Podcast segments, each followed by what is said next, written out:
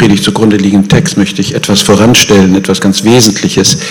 Äh, Thomas sagte es schon, heute und in den beiden nächsten Sonntagen werden wir etwas darüber hören, wie Christen wachsen. Warum wachsen? Was ist Wachstum? Wie sieht das aus? Ich glaube, ich wachse nicht mehr in Zentimetern, aber irgendein anderes Wachstum muss ja da sein und das, mit dem wollen wir uns beschäftigen. Aber dem voranstellen möchte ich so eine ganz grundsätzliche Aussage. Zunächst muss, damit ein Christ wachsen kann, ein Mensch ja Christ sein. Die Trennung von Gott bestimmt das Leben vieler Menschen, überhaupt der Menschen. Eine alleinige Handlung Gottes ohne unser Wollen und Zutun bewirkt die Erneuerung unseres Herzens. Dadurch kommst du in Beziehung zu Christus und kannst dich Christ nennen. Es ist wie eine neue Geburt. Die Bibel nennt es Wiedergeburt. Das Zutun des Menschen liegt nur darin, zu erkennen, sündig zu sein und der Errettung Gottes zu bedürfen. Durch Bekennen seiner Schuld empfängt der Mensch den Freispruch Gottes aus Gnade. Die Gnade besteht darin, dass Jesus die Schuld jedes Menschen auf sich genommen hat. Jeder, der auf diese Weise Christ wurde, wird damit ein Nachfolger Jesu. Ohne Nachfolge droht das Gnadengeschenk Gottes seine Wirkung zu verlieren. Aber in der bleibenden Beziehung zu Christus ist ein Wachstum begründet, das dem Christen Festigkeit und Beständigkeit vermittelt. So viel, glaube ich, als eine wichtige Aussage auch zur Predigt. Der Bibeltext, der meiner Predigt zugrunde liegt, steht im Evangelium nach Johannes im dritten Kapitel.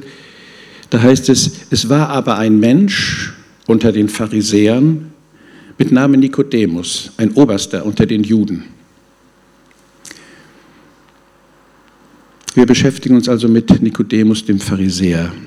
Bevor wir dort aber im dritten Kapitel die weiteren Abläufe dieses Ereignisses, dieser Geschichte des äh, Nikodemus mal anschauen, gucken wir auch mal in das erste und zweite Kapitel des Johannesevangeliums. Dort geht es um Johannes den Täufer, ein Mann, der auftrat und irgendwie Unruhe stiftete. Davon gab es mehrere seiner Zeit im Volk. Und die Obrigkeit war sehr aufmerksam. Was hat der schon wieder? Was wird der jetzt anzetteln? Gibt es wieder Krach mit der römischen Besatzungsmacht? Wird er unserer Religion widersprechen? Wird er die Menschen ablenken und sich zu seinen eigenen Nachfolgern machen? Äh, was sind das, ist das für ein Unruhestifter, zumal der so komisch aussieht? Wie gebärdet er sich? Wie schreit er da in der Wüste rum? Und dann tauft er Menschen. Darf der das überhaupt? Das war Johannes der Täufer. Und vorsichtshalber schickten die Pharisäer, schickte die Obrigkeit ein paar Menschen, die diesen Mann beobachten sollten. Ich habe mir die Frage gestellt, war Nikodemus auch mal dabei? Gehört er auch mal zu den Abgesandten, diesen, diesen Johannes zu beobachten? Wenn er nicht dabei war, hörte er immerhin, denn im Hohen Rat, in der Obrigkeit des Volkes, wurde die, dieser Mann beobachtet und man hat diese Beobachtung miteinander geteilt. Nikodemus hörte davon. Er hörte auf diese Weise, mindestens auf diese Weise, die Botschaft des Johannes. Seht, das Reich Gottes ist nahe herbeigekommen. Tut Buße, kehrt um. Eine Voraussetzung, ein Jünger Jesu zu werden. Tut Buße und kehrt um. Und das verkündete Johannes.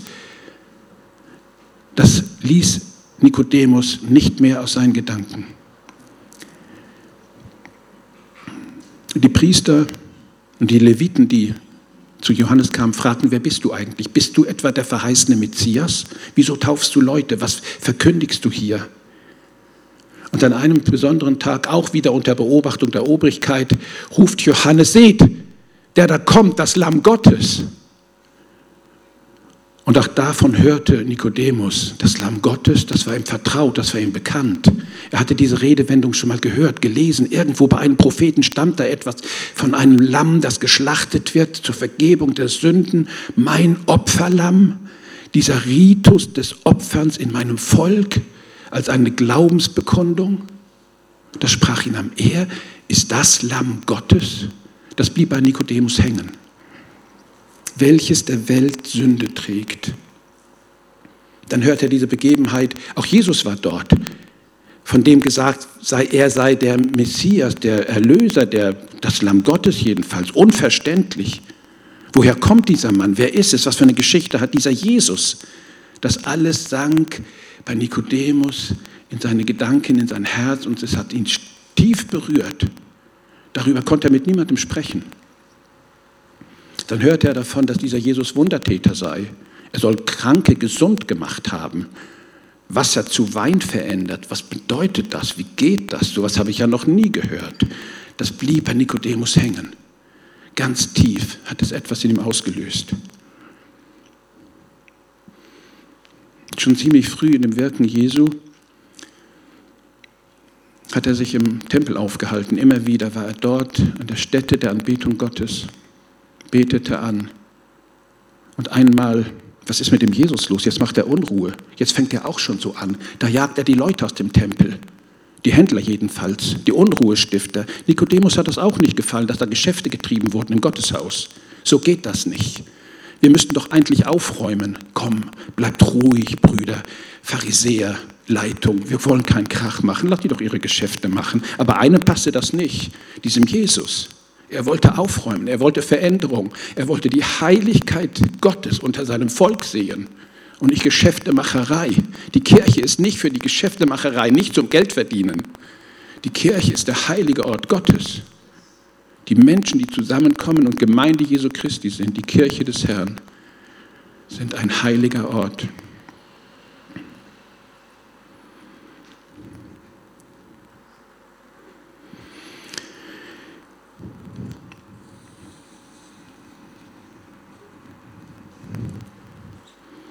Wie konnte Nikodemus damit zurechtkommen? Er wurde immer unruhiger. Und er merkte in dieser Gruppe der Pharisäer, zu denen er gehörte, die Obrigkeit des Volkes, die Männer, die zu ihm gehörten, zu denen er gehörte, die wurden ihm fremd. Irgendetwas anderes war in sein Herz gefallen. Ich muss diesen Jesus persönlich kennenlernen. Ich muss ihn persönlich kennenlernen. An einem Abend nimmt er seinen Mantel, zieht ihn über, geht zur Haustür und seine Frau ruft hinterher, wo willst du denn hin? Es ist spät. Das steht so nicht in der Bibel. Aber womöglich kann es so gewesen sein. Er geht abends nochmal los. Sie ruft ihm hinterher, pass auf, dass du deinen Mantel anbehältst, mach ihn zu, sonst erkältest du dich. Das interessiert ihn alles nicht, sowas hört er nicht. Steht nicht in der Bibel, aber ich stelle mir das so vor. Uns Männern geht das ja so, wenn wir rausgehen, dann sagt die Frau noch irgendwie eine nette, ganz liebevolle Bemerkung. Fahr langsam. Nikodemus hört das alles nicht mehr.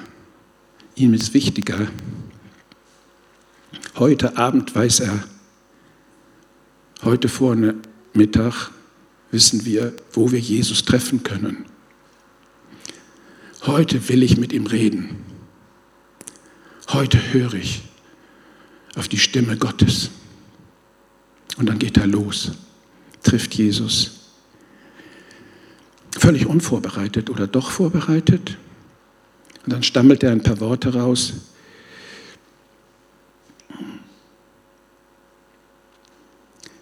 Meister, spricht er ihn an, wir wissen, dass du ein Lehrer von Gott gekommen bist. Was sagt er da? Wir wissen. Wer ist wir? Du weißt es, Nikodemus. Und Nikodemus wird uns berichten und sagen, nein, wir. Ich habe ein paar vertraute Menschen, die ebenso denken wie ich. Ich werde keine Namen verraten. Und er muss sehr vorsichtig sein in seiner Situation. Wir wissen, dass du ein Lehrer bist von Gott gekommen. Und er hat einen Beweis dafür, dass Jesus ein Mann ist, der von Gott gekommen ist. Denn Niemand kann das tun, was du tust, es sei denn, Gott ist mit ihm. Er hatte einen Beweis über die Herkunft Jesu. Gott ist mit dir. Er hat einen Beweis. Diese Kraft kommt direkt aus dem Himmel, die Kraft, die Jesus Christus begleitet hat in seinem Dienst. Und Jesus gibt ihm eine Antwort darauf, die scheinbar so gar nicht passt. Nikodemus, es sei denn, dass jemand neu geboren ist, sonst kann er nicht in das Reich Gottes kommen.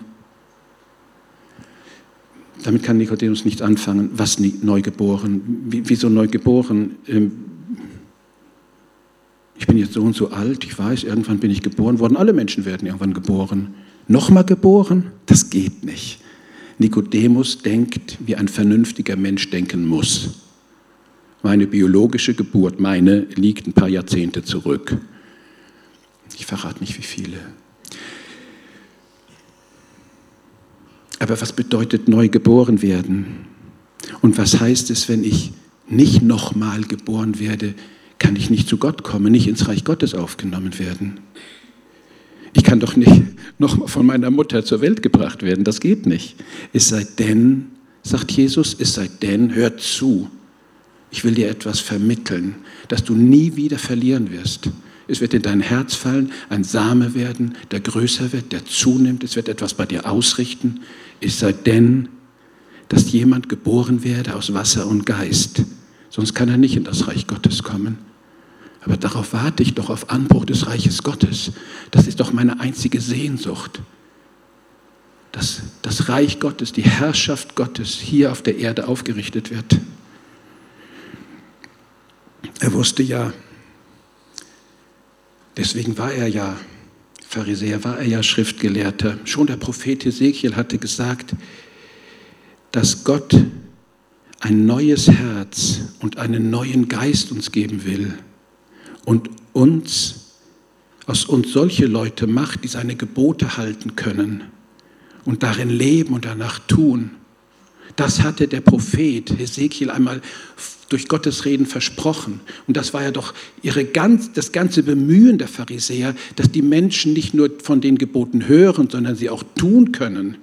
Und wir haben uns so bemüht, sagt Nikodemus. Wir haben es immer wieder gepredigt, immer wieder gesagt. Und wir haben den Menschen erklärt, wie sie die Gebote halten und welche Hilfen dafür äh, erforderlich sind und welche Maßnahmen sie treffen können, damit sie die Gebote auch wirklich halten können. Und wenn sie die Maßnahmen nicht verstehen, gibt es Erklärungen für die Maßnahmen. Und die Erklärungen werden nochmal bestätigt durch bestimmte Vorgehensweisen. Und sie haben sich in Hunderte und Tausende Vorschriften verloren und festgestellt, die Menschen können es trotzdem nicht. Keiner ist heilig genug. Wir bemühen uns, wir Pharisäer. Ja, da gibt es auch noch die Sadduzäer, aber die sind politisch geworden. Da ist die Kirche, der Glaube an Gott, nur noch Politik, nur noch Veränderung irgendeiner Gesellschaft oder Moral durch politische Maßnahmen. Und wenn nicht, dann schicke ich die Polizei vorbei. Da war irgendetwas aus den Fugen geraten. Gott, wo ist dieser Geist, der uns befähigt, auch das Wort Gottes zu halten? Wir warten darauf, dass diese Kraft zu uns kommt. Neugeboren aus Wasser und Geist.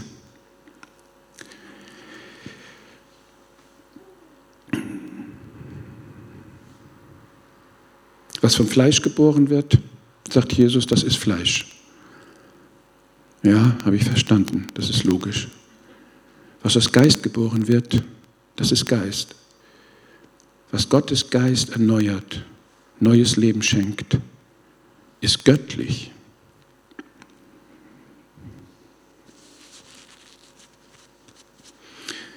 Kannst du das verstehen? Lass es dich nicht verwundern, was ich dir sage. Lass es dich nicht irre machen, auch wenn du es nicht verstehst. Und ich will dir eine kleine Hilfe geben, sagt Jesus zu Nikodemus. Wir gucken mal in die Natur. Siehst du hier im Dunkeln dass da hinten sich die Blätter ein bisschen bewegen. Lass uns mal über den Wind reden. Wind weht, wo er will.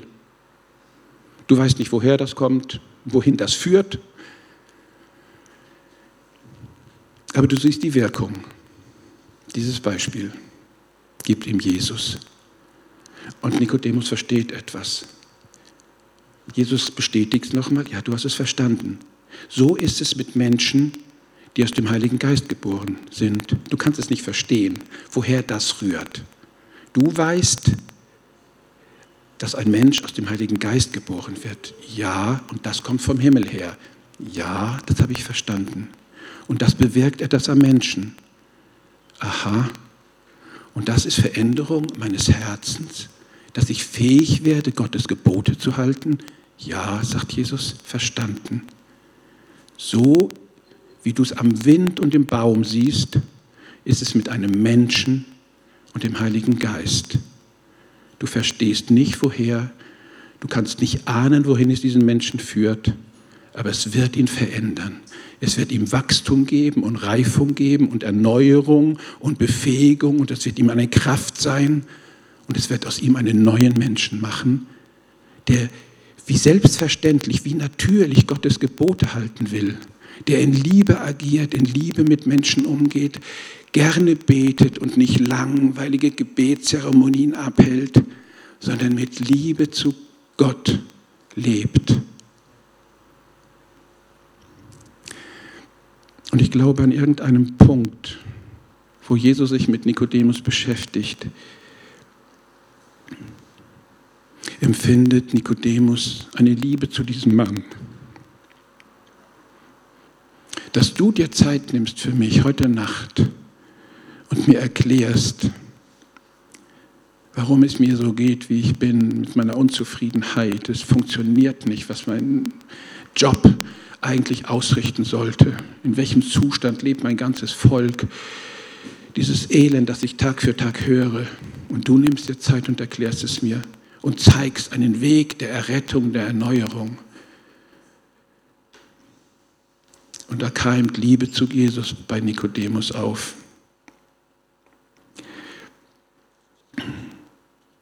Wie geht die Geschichte mit Nikodemus weiter? Er wird nicht aufgezählt unter den zwölf Jüngern Jesu. Man hört erstmal nichts von ihm. Sicher ist er wieder nach Hause gekommen, seine Frau schlief schon. Leise geht er rein, legt sich hin. Ob er schlecht oder gut geschlafen hat, will ich mir jetzt nicht ausdenken. Aber es könnte uns neugierig machen, wie es weiterging.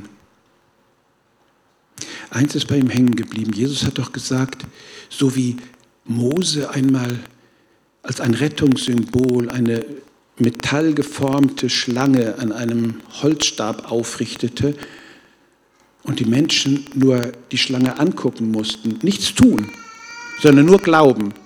Schaut dorthin und ihr werdet den Biss der bösen Schlange überleben. Die Schlange im Paradies, das Böse, ein tödliches Gift im Menschen. Glaube und du wirst überleben. Das musste Nikodemus sich erstmal zusammenreimen. Aber es ist hängen geblieben und es hat etwas bei ihm bewirkt. Was wird jetzt aus diesem Mann? Nach meinem Verständnis der Bibel und dem Weiterlesen stoße ich auf das siebte Kapitel im Johannesevangelium. Und da ist wieder von Nikodemus die Rede. Die Vorgeschichte dazu ist, dass ein großes Fest der Juden gefeiert wird und Hunderttausende reisen nach Jerusalem. Tagelang dauert es. Die ganzen Zeremonien, die Gesänge, die Musik, die Vorträge, die Predigten, die Opferzeremonien, alles braucht viel Zeit. Und am dritten Tag, dem letzten und wichtigsten Tag dieses Festes, gibt es wieder Unruhe im Tempel. Geschrei, die Tempelpolizei rückt an, was ist hier los? Einer schreit rum, kommt her alle zu mir, ihr Verlorenen, ich will euch lebendiges Wasser geben. Und man hört, das hat Jesus sich, Jesus hat sich das erlaubt? Ja, Jesus hat auf sich aufmerksam gemacht. Und jetzt wird die Obrigkeit vorsichtig, schickt die Tempelpolizei hin und will ihn verhaften lassen. Nur die Leute kommen wieder und bringen ihn nicht mit. Was ist? Habt ihr den Jesus nicht festgenommen? Er hat doch Unruhe gestiftet. Sowas muss man klein halten, von vornherein abwürgen. Sonst kriegen wir, wir Ärger mit den Römern, mit unserer Besatzungsmacht. Die müssen wir festsetzen. Ist ja unmöglich. Vor allen Dingen unsere Autorität leidet daran, wenn wir Jesus reden lassen. Wir, wir, wir konnten ihn nicht festnehmen. Was? Wir konnten ihn nicht festnehmen. Männer, wenn ihr gehört hättet, wie er redet, was er sagt, ihr werdet auch beeindruckt gewesen. Und dann schimpfen sie über ihn und Nikodemus ist dabei und hört sich das alles an.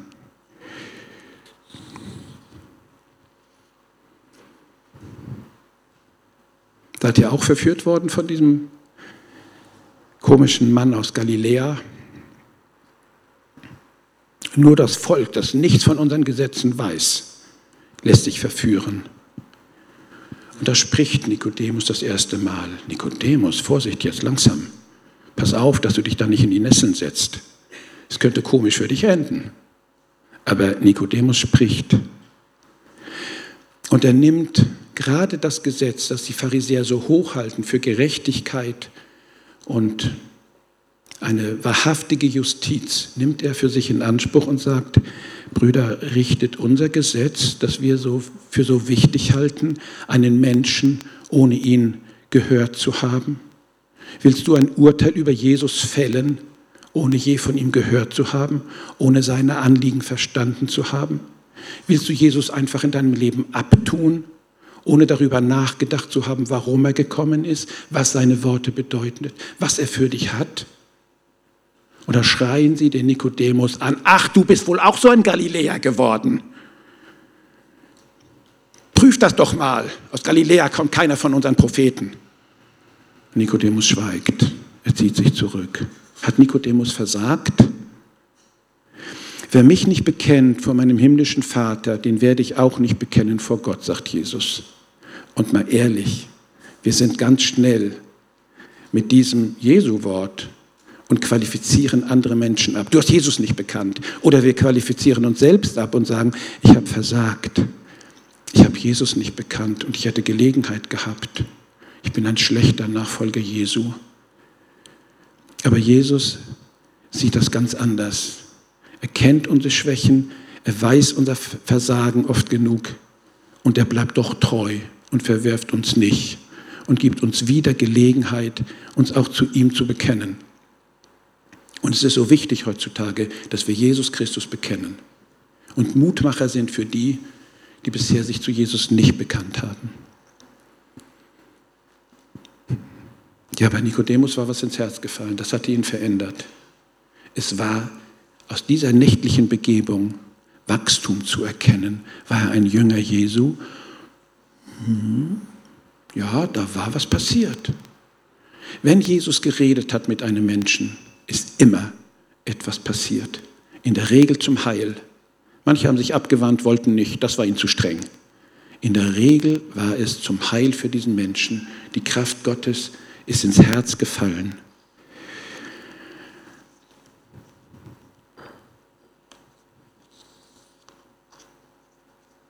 Und dann finden wir Nikodemus nochmal, das dritte Mal in der Bibel. Scheinbar hat das missglückt, das Projekt Jesus. Man hat ihn gekreuzigt, umgebracht, zu Unrecht verurteilt.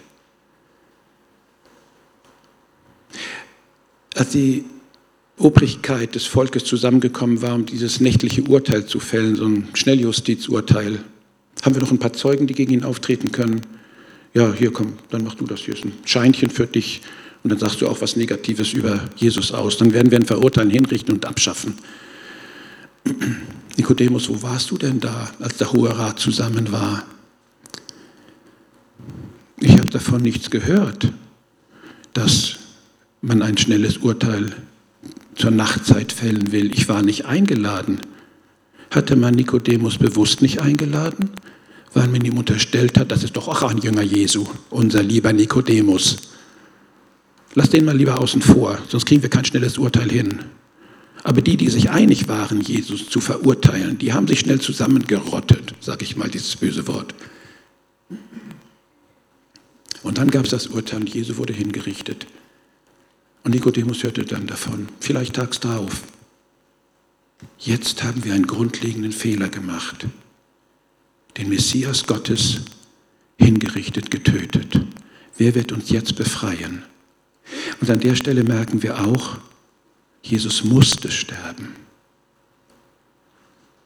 Gott hat Nikodemus und die im Hohen Rat, die für ihn waren, herausgenommen aus diesem bösen Urteil, diesen Urteilsspruch nicht zu fällen. Jesus war davor, äh, Nikodemus war davor geschützt worden, an diesem Urteil nicht beteiligt zu sein, weil Jesus sterben musste, damit auch Nikodemus seine Schuld bezahlt bekommt, damit ich meine Sünden bezahlt bekomme durch Jesu Tod, dass er für mich auferstehen kann. Dieses Heil musste geschehen. Aber Nikodemus war nicht dabei. Am dritten Tag wird Jesus vom Kreuz abgenommen. Und da heißt es im 19. Kapitel im Johannesevangelium, danach bat den Pilatus Josef von Arimathea, der ein Jünger Jesu war, Mitglied des Hohen Rates, dass Pilatus ihm erlauben möge, den Leichnam Jesu vom Kreuz zu nehmen, und Pilatus erlaubte es. Aha, da waren tatsächlich noch weitere Menschen, die zum Hohen Rat gehörten, zur Obrigkeit des Volkes, die Jesus verstanden hatten, deren, denen das Wort Jesu auch ins Herz gefallen war. Und dieser Josef, keiner der zwölf Jünger, aber einer von den vielen bis dahin unbekannten Jüngern, ging wie selbstverständlich zu Pilatus. Ich will den Leichnam des Heilands vom Kreuz nehmen mit, lassen mit Hilfe. Pilatus erlaubt es. Wie selbstverständlich ist bei Pilatus auch irgendetwas passiert.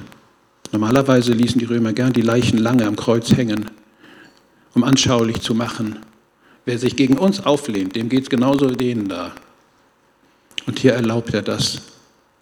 Gekreuzigt, begraben, auferstanden. Dass Jesus begraben werden kann, also ins Grab gelegt werden kann, daran hat Pilatus einen Anteil. Mal sehen, was noch mit Pilatus geschieht, das wissen wir nicht. Wir wollen uns jetzt auch nicht in die äh, Geschichtsschreibung der Antike vertiefen, das wäre zu viel. Aber es kam auch Nikodemus dazu mit Josef von Arimathea. Sie hatten sich abgeredet, abgesprochen. Sie wussten voneinander. Sie wussten beide, wer Jesus Christus ist. Und hatten Vertrauen zueinander, diese Aktion zu wagen. Es kam auch Nikodemus, der einmals Nacht zu Jesus gekommen war und er brachte die entsprechenden Salbungen, Salben und alles, was dazu gehört, um einen Menschen ins Grab legen zu können, mit. Und hier ist die Rede von 100 Pfunden. Wahrscheinlich hat er nicht ein, Zentner ähm, Salben und Spezereien mitgebracht, sondern das ist vermutlich ein Ausdruck des Wertes. Da nahmen sie Jesu Leichnam und banden ihn in Tücher und legten ihn die, in ein Grab. Aus einer ganz komischen nächtlichen Geschichte entwickelt sich entwickelt der Heilige Geist in Nikodemus Wachstum eines Gläubigen. Da hat doch noch so viel gefehlt. Kein Übergabegebet. Ist er überhaupt getauft worden? Kein Alpha-Kurs. Kein Hauskreis. Das wissen wir alles nicht. Das ist nicht so bedeutend. Diese Geschichte zeigt uns nicht so sehr und hauptsächlich, das Agieren des Nikodemus. Die Geschichte zeigt uns so sehr das Handeln Gottes an einem Menschen, wie der Heilige Geist wirkt. Manchen geht es vielleicht nicht schnell genug, wenn wir das so lesen. Manchen geht es vielleicht nicht tiefgründig genug. Aber letztlich weiß der Mann Nikodemus, zu wem er gehört wo er hingehört, auf wessen Seite er sich stellen muss. Ganz deutlich.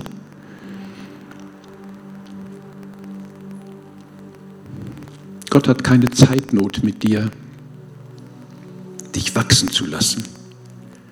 Er hat einen Zeitplan für dich. Und es wird zur richtigen Zeit das Richtige in deinem Leben geschehen. Dass du weißt, ich bin angenommen von Gott, Nachfolger Jesu Christi ein Kind des Allerhöchsten.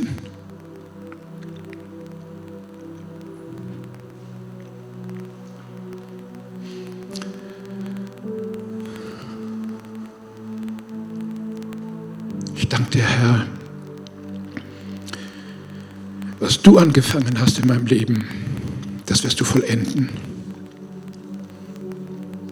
Ich möchte mein Leben mit dir führen, jeden Tag darauf achten, was du an mir tust. Ich möchte zunehmen zu deiner Ehre. Menschen sollen sagen, mit der Frau, mit dem Mann ist Gott. So ein Mensch möchte ich sein. Jünger Jesu, gewachsen hin zu dem, der das Haupt der Gemeinde ist. So sagt es uns die Bibel. Dank sei Gott. Ehre, Anbetung. Es könnte ja sein, dass manche diese Geschichte verstanden haben und von sich annehmen, dass noch nicht mal dieses Samenkorn des Heiligen Geistes in sie gelegt wurde. Was habe ich anfangs gesagt? Glaubst du, dass Gott allein heilig ist? Weißt du von dir, dass du, ja, schlicht gesagt, ein Sünder bist? Hast ohne Gott gelebt? Ja, das weiß ich. Ist nicht gut gelaufen bisher. Merke, ich habe ein Interesse daran, Christus kennenzulernen. Das ist von Gott. Das ist dein Samenkorn Gottes in deinem Leben. Du hast Interesse an dem Mann Jesus Christus okay, da lasse ich mich drauf ein. Sag es bitte so. Ich lasse mich drauf ein. Ich weiß, ich bin eigentlich schuldig, ja. Man kann mich Sünder nennen. Aber ich weiß, dass Gott mich liebt und mit mir etwas angefangen hat und dabei will ich bleiben. Jünger Jesu werden und auch einmal in dieses Wachstum reinkommen, zunehmen in einem Leben, das Gott gefällt dann sag noch Amen und dann war es ein Gebet, das Gott gehört hat und antworten wird. Sieh auf das, was Gott in deinem Leben tut. Es wird Frucht bringen. Amen.